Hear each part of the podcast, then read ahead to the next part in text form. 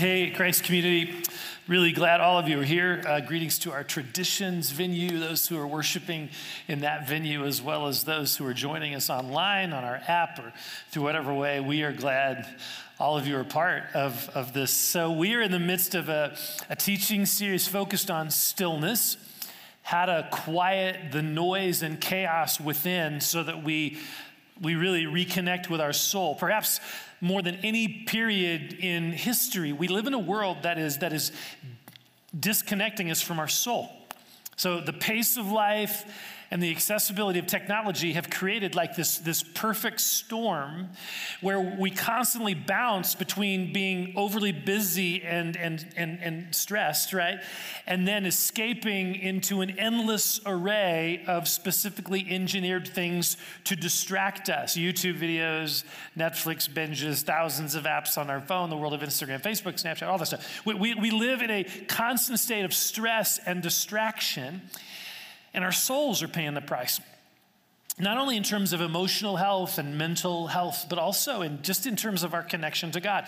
And so in this series, we're, we're talking about how we can quiet the noise within and cultivate an inner life with God. And what we're learning is the critical importance of solitude the critical importance of solitude, of carving out time to be alone with ourselves and with God. Last week, we looked at the example of Jesus, who, in the midst of stressful demands of ministry and all sorts of people always wanting something from him, he often withdrew to solitary places to pray. Jesus created space for solitude. He created space in his schedule for solitude because he, he knew his soul needed it and ours does as well. God invites us into this experience of quiet strength, of stillness of soul, but we have to choose to make it a part of our lives. It will not just happen automatically. No one else is going to do this for you.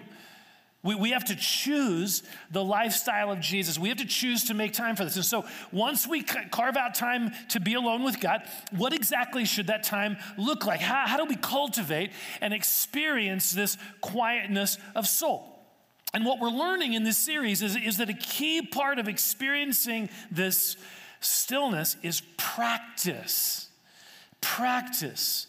Our inner world got into this place, into this noisy condition, because of how we've been living our lives for a very long time. So, if we want to experience a different reality within, we need to practice a new way of living. And so, each week, in this series, along with the message, we are providing some specific spiritual exercises to practice in order to grow in cultivating soul stillness. Practices that we can do in solitude. When we carve out time, we can do these practices to help us experience a quietness within, no matter how chaotic our external circumstances and world happen to be. Okay, so so far in this series, we provided two exercises to practice. The first was learning how to be present in the moment to ourselves, just to be present to our bodies, present to our environment. That was week one.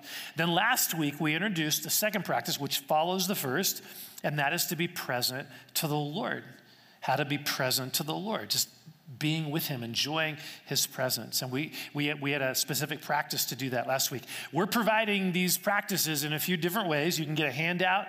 There, there are three different handouts now at the information area. You can also find these online. Um, and, um, and the other is through a video experience that we are, we've created for these three called, the, called Present practice, which can be accessed through our social media channels YouTube, Instagram, Facebook. Okay, so those two practices lead us into the third practice, um, which we're going to be talking about today, and that is the practice of being present to our heart. Okay, so we're just present to our bodies, we're present to the Lord, and today we're talking about being present to our heart. So if you have your Bible or Bible app, feel free to turn to 1 Kings chapter 19. 1 Kings in the Old Testament, chapter 19. One of the characters in this book, one of the main characters in this book is a powerful prophet named Elijah, um, super stud. When it comes to pro- prophets, I mean, Elijah's up there. Um, and he lived during a time period when the nation of Israel was divided into the north and the southern kingdom. And the king of the north was a, a loser named Ahab, um, who had a very, very evil wife named Jezebel. Um, and she had made it her goal to kill God's prophets. And so Elijah and Ahab were not exactly on speaking terms. So all of this came to a head. Um, in, a, in a confrontation on Mount Carmel, where Elijah challenged Ahab really to a spiritual duel. So Ahab gathered 400 of the prophets of Baal. He worshiped Baal. So he gathered 400 of the prophets of Baal, and they tried for hours to summon their God to burn up this sacrifice on the altar, and nothing happened. And then Elijah stood up by himself, poured water on the, on the altar, so it's doused with water, and then he prayed to God, who immediately responded with fire, burning up the sacrifice. It was a total slam dunk victory in front of all the people, showing God's power and exposing Baal's impotence. So Ahab went home and he told his wife. And she was not happy about what happened. So she sends a message to Elijah. And this is what she said May the gods deal with me severely if by this time tomorrow you are not dead. This is a death threat, very clear death threat from really the most powerful person in Israel. Now, we would think that after this incredible victory on Mount Carmel, Elijah wouldn't even be fazed by this. I mean, he had just seen this amazing miracle. He wouldn't even be flat Jezebel, who cares? He wouldn't even be fazed by this. But it does impact him. Check out verse 3. Elijah was afraid and ran for his life. When he came to Beersheba in Judah, he left his servant there while he himself went a day's journey into the wilderness. Okay, Elijah leaves his servant in one location and then he goes a day's journey into the wilderness. What is he doing? He's making time for solitude. We talked about the wilderness last week in the example of Jesus, the life of Jesus. Jesus often withdrew to the wilderness. The eremos is the Greek word. It, it, means to a solitary, lonely place. It's a place to be alone. And that's exactly what Elijah is doing here. He knows his heart is not in a good place. He's running for his life. He knows his heart is not in a good place. He know, knows he needs time with God, so he makes that happen. Verse 4 He came to a broom bush, sat down under it, and prayed that he might die. I've had enough, Lord, he said. Take my life. I am no better than my ancestors. See, notice what's happening here. Elijah is alone with God and he immediately experiences, or expresses, I should say, he immediately expresses how he feels. He is not sugarcoating this.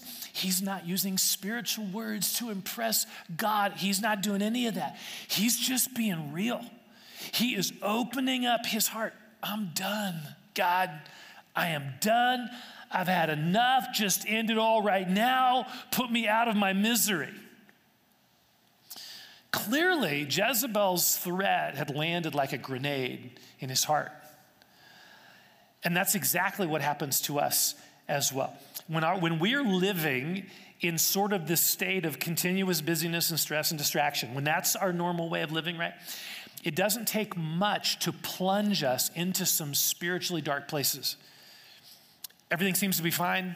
You know, we're, we're plowing ahead, keeping busy, distracting ourselves when we're alone. And then we get a hurtful text from a family member or a D on a test or a negative comment from our boss or some questionable blood test.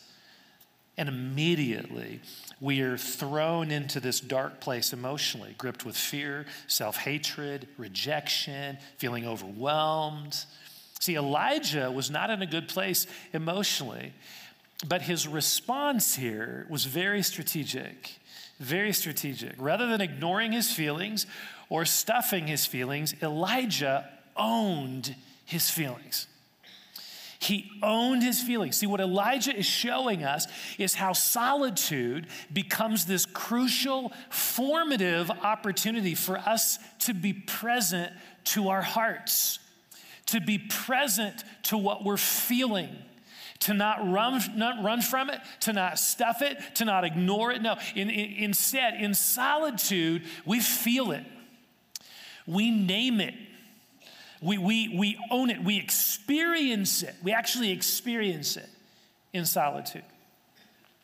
This is such an important part of solitude and our connection with God. And yet, it is, it is one of the biggest barriers to solitude. It's one of the biggest barriers for us to experiencing solitude. See, let me explain what I mean. The reality is, when we make time to be with God, we carve out time, we get in this place of solitude without any distractions, we put our phone away and all that stuff, or whatever, no, no distractions, right? Or however you get to that place. We, we, we expect to experience this overwhelming peace, right? Angels singing and all that stuff, uh, which would be awesome. But, but often that's not what happens. Instead, what often happens is all sorts of emotions and feelings start rising to the surface. Sadness, grief, despair, anxiety, panic, feelings of depression, loneliness, all of these emotions that are in our hearts, they're in our hearts, but we've just kept them submerged with busyness or Netflix binging and video games or social media or whatever. Why? Why have we they're, they're in our heart, but we've just kept them submerged. Why do we keep them submerged? Because they're too painful to look at and feel. Honestly, the thought of removing all distractions and people and just being alone with ourselves, our thoughts, our emotions, no one else around us, the thought of that, for some of us, feels terrifying. It feels terrifying. Will God even be there? Or will I just be alone? So instead of facing that stuff, being alone and knowing this stuff is going to come to the surface, instead of facing that stuff, all those, you know, unsettling, painful emotions, what do we do? We just stay busy. We just stay distracted all the time, right? So we don't have to feel. We don't have to go to those places if we just stay busy. A few years ago, on Late Night with Conan, um, there was a comedian, well-known comedian. He was a guest. He started talking about why he hasn't, why he doesn't let his kids have a cell phone. Um, and in the course of that conversation, he began to speak to this issue um, of our uncomfortableness with being present to our hearts. So I want to read a portion of what he said. He said, you need to build an ability to just be yourself and not be doing something. That's what the phones are taking away is the ability to just sit there. That's being a person. Because underneath everything in your life, there is that thing, that empty, forever empty, that knowledge that it's all for nothing and that you're alone. It's down there. And sometimes, he said, sometimes when things clear away, you're not watching anything, you're just in your car, and you start going, oh no, here it comes that I'm alone. It starts to visit on you just this sadness. Life is tremendously sad just by being in it. And then he said, That's why we text and drive. I look around, pretty much 100% of the people driving are texting, and they're killing, everybody's murdering each other with their cars. But people are willing to risk taking a life and ruining their own because they don't want to be alone for a second because it's so hard. So then he told this story about this experience he had when one day he was driving and he heard a Bruce Springsteen song and it triggered some emotion in him. And here's how he described what happened. He said, And I go, Oh, oh, I'm getting sad. I got to get the phone and write hi to like 50 people. And then I said, You know what? Don't just be sad. Just let the sadness hit you like a truck. And I let it come. And I just started to feel, oh my God. And I pulled over and I just cried. I cried so much and it was beautiful. Sadness is poetic. You're lucky to live sad moments. And then I had happy feelings because when you let yourself feel sad, your body has antibodies and has happiness that comes rushing in to meet the sadness. It was such a trip. And then he concluded with this, his, his comments with this. He said, The thing is, because we don't want to feel that first bit of sad, we push it away with a little phone or porn or food. You never feel completely sad or completely happy. You just feel kind of satisfied with your product and then you die. So that's why I don't want to get a phone for my kids. Um, so that's what he said. Um, so, so what was so odd in watching this um, was that while he was saying all this really profound stuff, he's a comedian. And so people are kind of laughing um, uncomfortably um, it, throughout the whole bit. It was kind of like, oh, that's really funny and really true, you know, ouch. But, but seriously, he, he put his finger on exactly why we often don't want solitude, why we struggle to make time to be alone, why, we feel the need to always be looking at our phone or always distracting ourselves or, or with something. It's because we don't want to feel sad.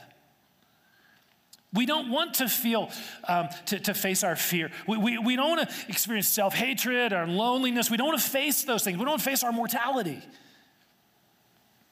And I love how he admitted, you know, when that first feeling of sadness hit, what was his instinctive response? I'm going to text 50 people and say hi. You know, that was his just response. Rather than feel sad, let me just text some people. I mean, can any of us relate? You know, can we relate? I can. I mean, just, just stay distracted. Keep, keep that level of sadness or anxiety away, you know? Just stay busy. Just become a workaholic, you know, just stay busy, all that stuff. Just so I don't have to feel these things. But then it was fascinating. He discovered that in feeling and naming the sadness, he ultimately experienced a deeper joy. My, my goddaughter is getting her master's in um, counseling. And, and um, she sent me this article, this scholarly article. Uh, she took this class on brain science as it relates to emotions. And so she sent me this scholarly article um, that how so often, especially as Christians, we are taught to resist emotion. Let me explain what I mean. We're taught that if you feel fear or you feel anger or whatever, that's bad. Just suppress it rather than, than, you know, uh, replace that thought. That's the idea. Just replace, oh, I feel that I gotta, I gotta fight against it. So I gotta replace that thought. I gotta think about something else. So suppress your fear and panic or whatever and, and replace that with something else. So it's this struggle a lot of times. And we're almost taught this. Recent studies of the brain indicate that in our efforts to resist or suppress unpleasant or painful experiences, we're actually reinforcing the very thoughts and feelings that we're trying to suppress. Research has shown that when an anxious thought or feeling is triggered, so we initially feel that anxiety, the chemical released by the brain begins a physiological journey through the body that lasts a mere 90 seconds. That's how long it lasts if we just let it happen. If we just let that thought or emotion run its course, it often dissipates within a minute or two. But when we try to fight it or actively resist it, it keeps it alive in our brain for longer. It actually keeps it alive in our brain. So the more we try to hard to suppress, the more our brain actually creates neural pathways that reinforce that feeling. And what does this have to do with solitude? Everything, because solitude becomes this safe place to feel, this safe place to experience emotion in the presence of God. We are able to name what we're feeling and just be in that place rather than labeling it as a bad thing and trying hard to suppress it. No, we just name it and feel it. We just name it and feel it, which actually opens a door for our souls and our brains to experience peace and stillness. This, this is what God is after here. He's after our hearts. He's after our hearts.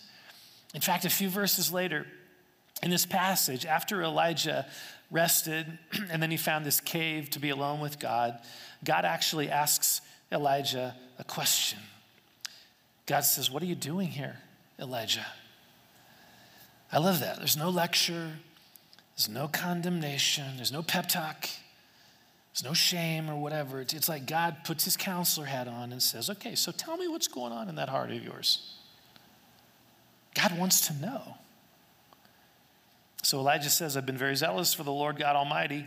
The Israelites have rejected your covenant, turned, uh, torn um, your altars, and, and put your prophets to death with the sword. I'm the only one left, and now they're trying to kill me too. See, he's, again, he's just laying out his heart before God I've done all this stuff for you, and this is what I get in return. Death threats, you know, I mean, what's up here? I'm the only one left following you. You know, he's, he's just, I'm running for my life here. All these things are coming out. This is just raw, real emotion. And God welcomes it. God welcomes this. This is what He is after. God cares about our heart. He wants us to welcome Him into that place. But the only way this happens is when we're willing to feel sad or anxious or lonely in God's presence rather than, oh no, I don't want to feel this. Like, okay, Lord, here I am. This is what I'm feeling. Again, don't label it good or bad, just feel it. And I think sometimes we are so eager in our devotions. You know, let's say we have a devotional time with God and even this solitude. Oh, yeah, I do that all the time. I get alone with God. Yeah, I, I hear that. But sometimes in our, we are so eager in our devotions to hear God speak to us through his word or whatever that we don't give time for our souls to speak to God. For our souls to speak to God like the psalmist in Psalm 42, who acknowledged his tears and his feelings of loneliness, depression, rejection, all those things. Psalm 42 is laying it out. And then he writes this Why, my soul, are you so downcast? Why so disturbed within me? Notice what he's doing. He's giving voice to his soul. He's not just praying through a list, he's actually giving voice to his soul. He is practicing being present to his heart to his own emotions. And that's really, really important because in doing so, it actually opens a door for God to speak into those places and for us to experience his presence in those places, for God to pour out his love into our fears, for him to pour out his acceptance into our places of shame. See, it's only when we give voice to our soul, when we acknowledge the emotions that our heart is experiencing, it's only then that we can actually experience God's presence in those places. In those places. If we're running from our emotions, if we're constantly distracting ourselves so that we don't have to feel these emotions, if we're too busy to sit with our emotions, we're actually keeping the Lord out of our emotions. We're keeping him out of these places, and thus we're missing the transformation that he wants to bring into our lives. Ironically, sometimes, sometimes our own religious practices actually create this barrier. Let, let me explain, because I know that's kind of a weird thought, but I know in my own life for years, in my own devotional life, I was so faithful in reading the Bible, praying nearly every day. I mean, I was so faithful in doing that. But as I look back now, I realize I was in all of those hours spent in Bible reading and prayer, I was never really present to my heart in those times. I was so busy doing reading, you know, that day's reading or whatever, journaling or whatever, and none of that stuff's bad. I was, you know, all that stuff, praying through a list, all that. But I was so busy doing that I never stopped to just do a, do a heart check. How am I feeling about what's going on in my life? I, I, never stopped to really be present in my heart, my sadness or my fear or my insecurity, my joy. And I now realize this is the weirdest thing to, to say, but I realize that I was my devo- the way I was doing emotion uh, devotions was without emotion, right? There's there's something to a quote there somehow if I could figure it out. But there there really is something there. The way I was doing my devotions kind of was separate from my emotions, and I was realizing I was missing this vital life-giving experience with God, meeting you right where my heart was at. Again, please hear me. I'm not, man, Bible reading, prayer, I'm all over that. I'm do, I do it as well. I'm not down on any of that. Those are really important things. But they, they can actually, they can almost unintentionally become a religious way for us to keep God at arm's length. They can become a religious way to actually keep God at arm's length, where our times alone with God are all about doing and reading and studying and gathering information, but they're never about being. Being present to ourselves, being present to our hearts, feeling depressed, feeling anxious, feeling loneliness, feeling discouragement in the Lord's presence rather than stuffing those things, feeling those in the Lord's presence. And again, what a, what, what a safe and beautiful place to feel all the emotions that fill our hearts is in the Lord's presence. Okay, so here's what this might look like as we put all three of these practices together in times of solitude. Okay, so we carve out time to be alone with God. And some of you, I hope, are practicing this, you're doing these things. And so we make time, we figure out a way in our schedule. We talked about that last week. Got to make time. And, and once we're there, no distractions, we're alone. We begin by being present to our physical body. This was the first week's exercise.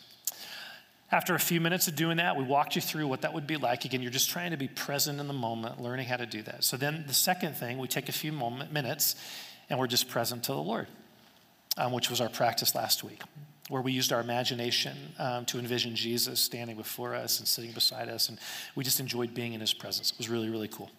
Well, that, both of those then lead naturally to this third practice of being present to our heart. Often this is, this is as simple as asking ourselves, what am I feeling right now? Where's my heart at? Just asking ourselves that question. And it may be, maybe we're not even, sometimes we live in a way we're not even tuned into this. And so it may just take a while to kind of tune in. That's okay. We're learning, right? But where's my heart at? So when I did this a few weeks ago in a, in a time with the Lord, I was able just to, to acknowledge that my heart was actually experiencing multiple things in that moment. And that's okay. It's not like you only have one emotion. Our hearts are very, they're, they're, they're complex, right? They're multifaceted. So in that moment, as I kind of quieted, where's my heart at? What am I experiencing? I was experiencing joy at a fun project that Raylene and I had been working on the night before. We were working together on this kitchen project.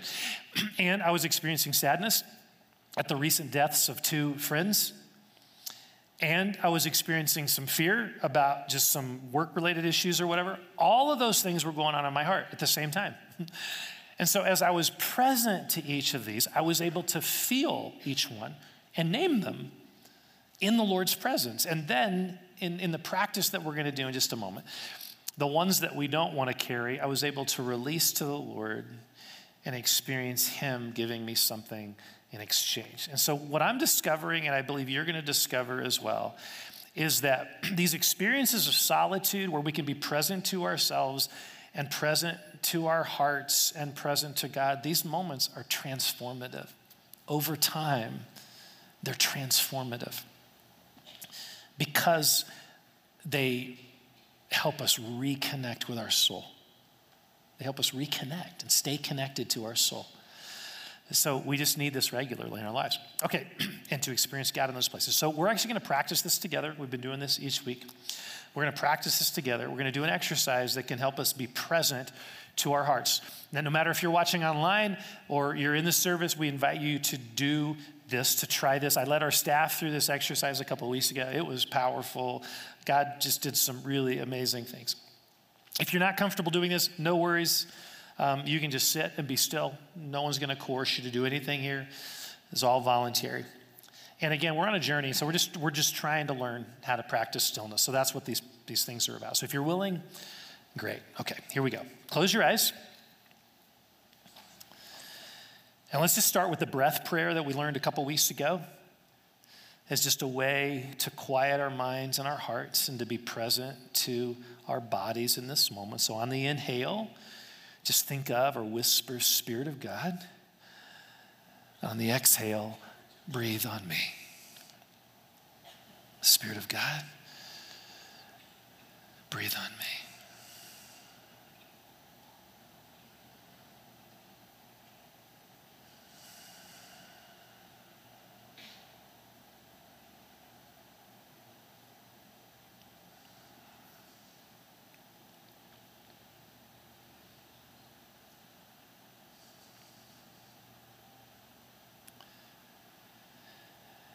Now imagine yourself in a very peaceful place.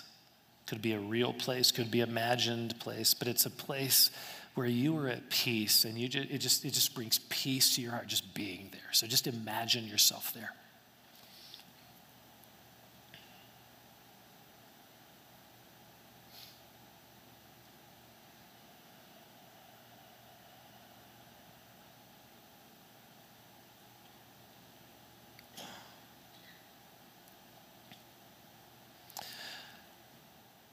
So now I want you to imagine Jesus entering into that place and standing in front of you.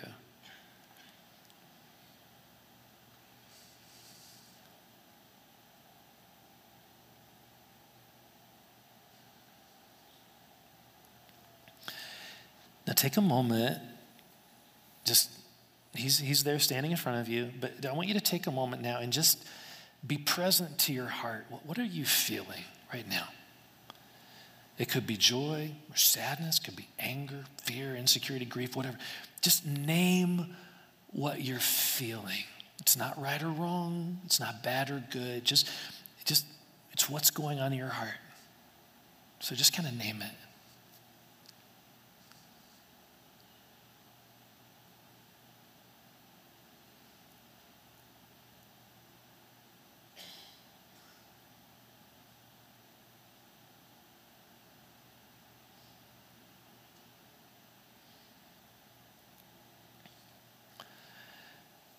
So, if what you're feeling is joy or happiness or something that's really positive, just continue to feel that in the Lord's presence. You don't want to get rid of that emotion or let go of that emotion or whatever. You don't need to, you, can just kind of feel it, is all I'm saying there.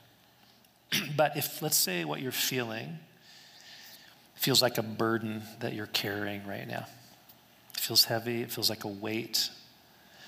What I want you to do, I want you to look in your imagination, look and see what does this weight look like? What does this burden that you're carrying look like? Is it dark? Is it shaped?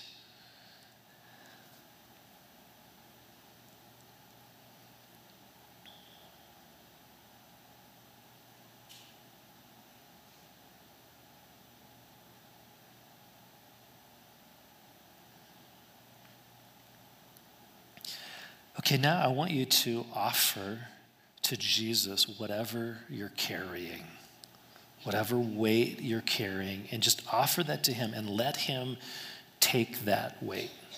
Just give it to Him. Let Him take it.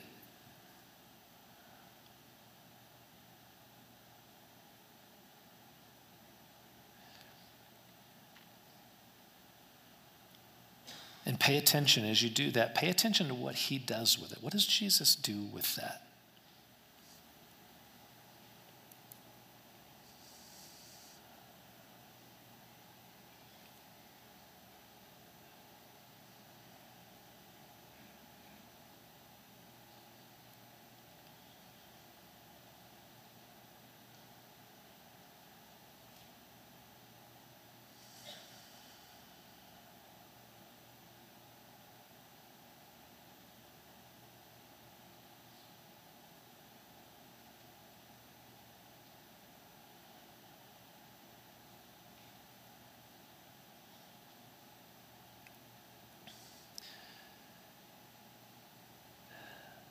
So once Jesus has completely taken that, I want you to ask him, just in the quiet of your heart, just Jesus, just ask him, Jesus, what do you want to give me in exchange for this?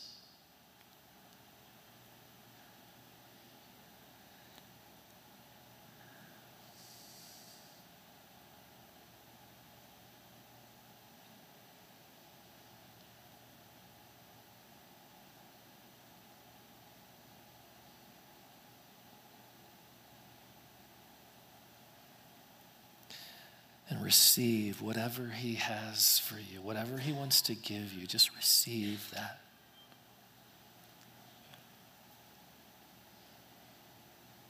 Enjoy it.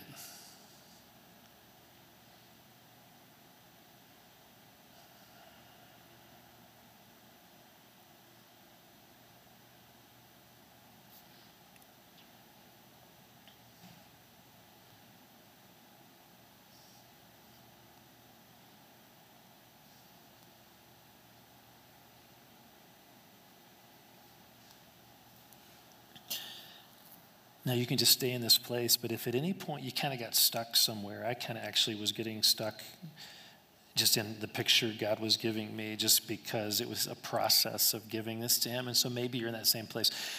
It's totally okay just to go back to that.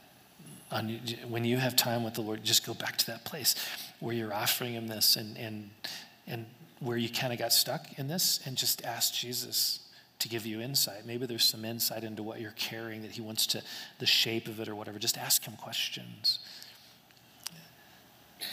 And again, it's just a, it's a fluid, flexible process, but the goal is to release the things we carry to the Lord. So, Jesus, now again, we're just in this place still. Jesus, is there anything else you want to say to us or you want to do with us in this place?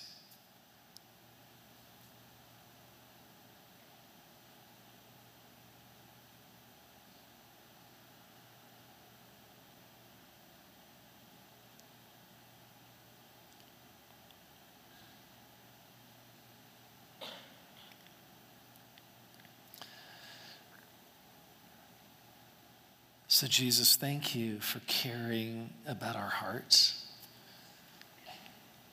Thank you for letting us cast our cares upon you. And thank you for exchanging this burden that we are carrying for something way better, something that brings life and joy to our hearts. So we love you.